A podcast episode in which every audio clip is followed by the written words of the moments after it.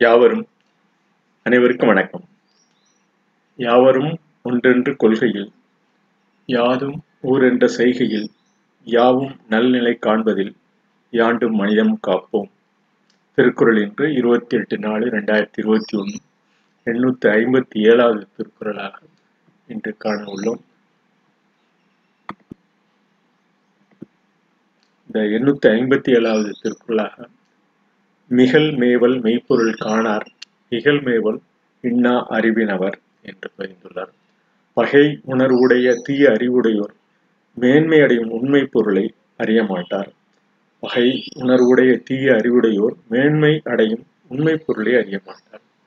மேன்மையுடையவற்றில் உண்மை காணாதவர் மாறுபாடு உடையவற்றில் துன்பமான அறிவினவரை என்று கூறி he who does not see the truth in attaining superiority is the one who has even knowledge with a sense of enmity நிகழ்மேவல் மெய்ப்பொருள் காணார் இகழ்மேவல் இன்னா அறிவினவர் என்று பதிந்து இன்றைய பதிவினை நிறைவு செய்கிறோம் நன்றி வணக்கம்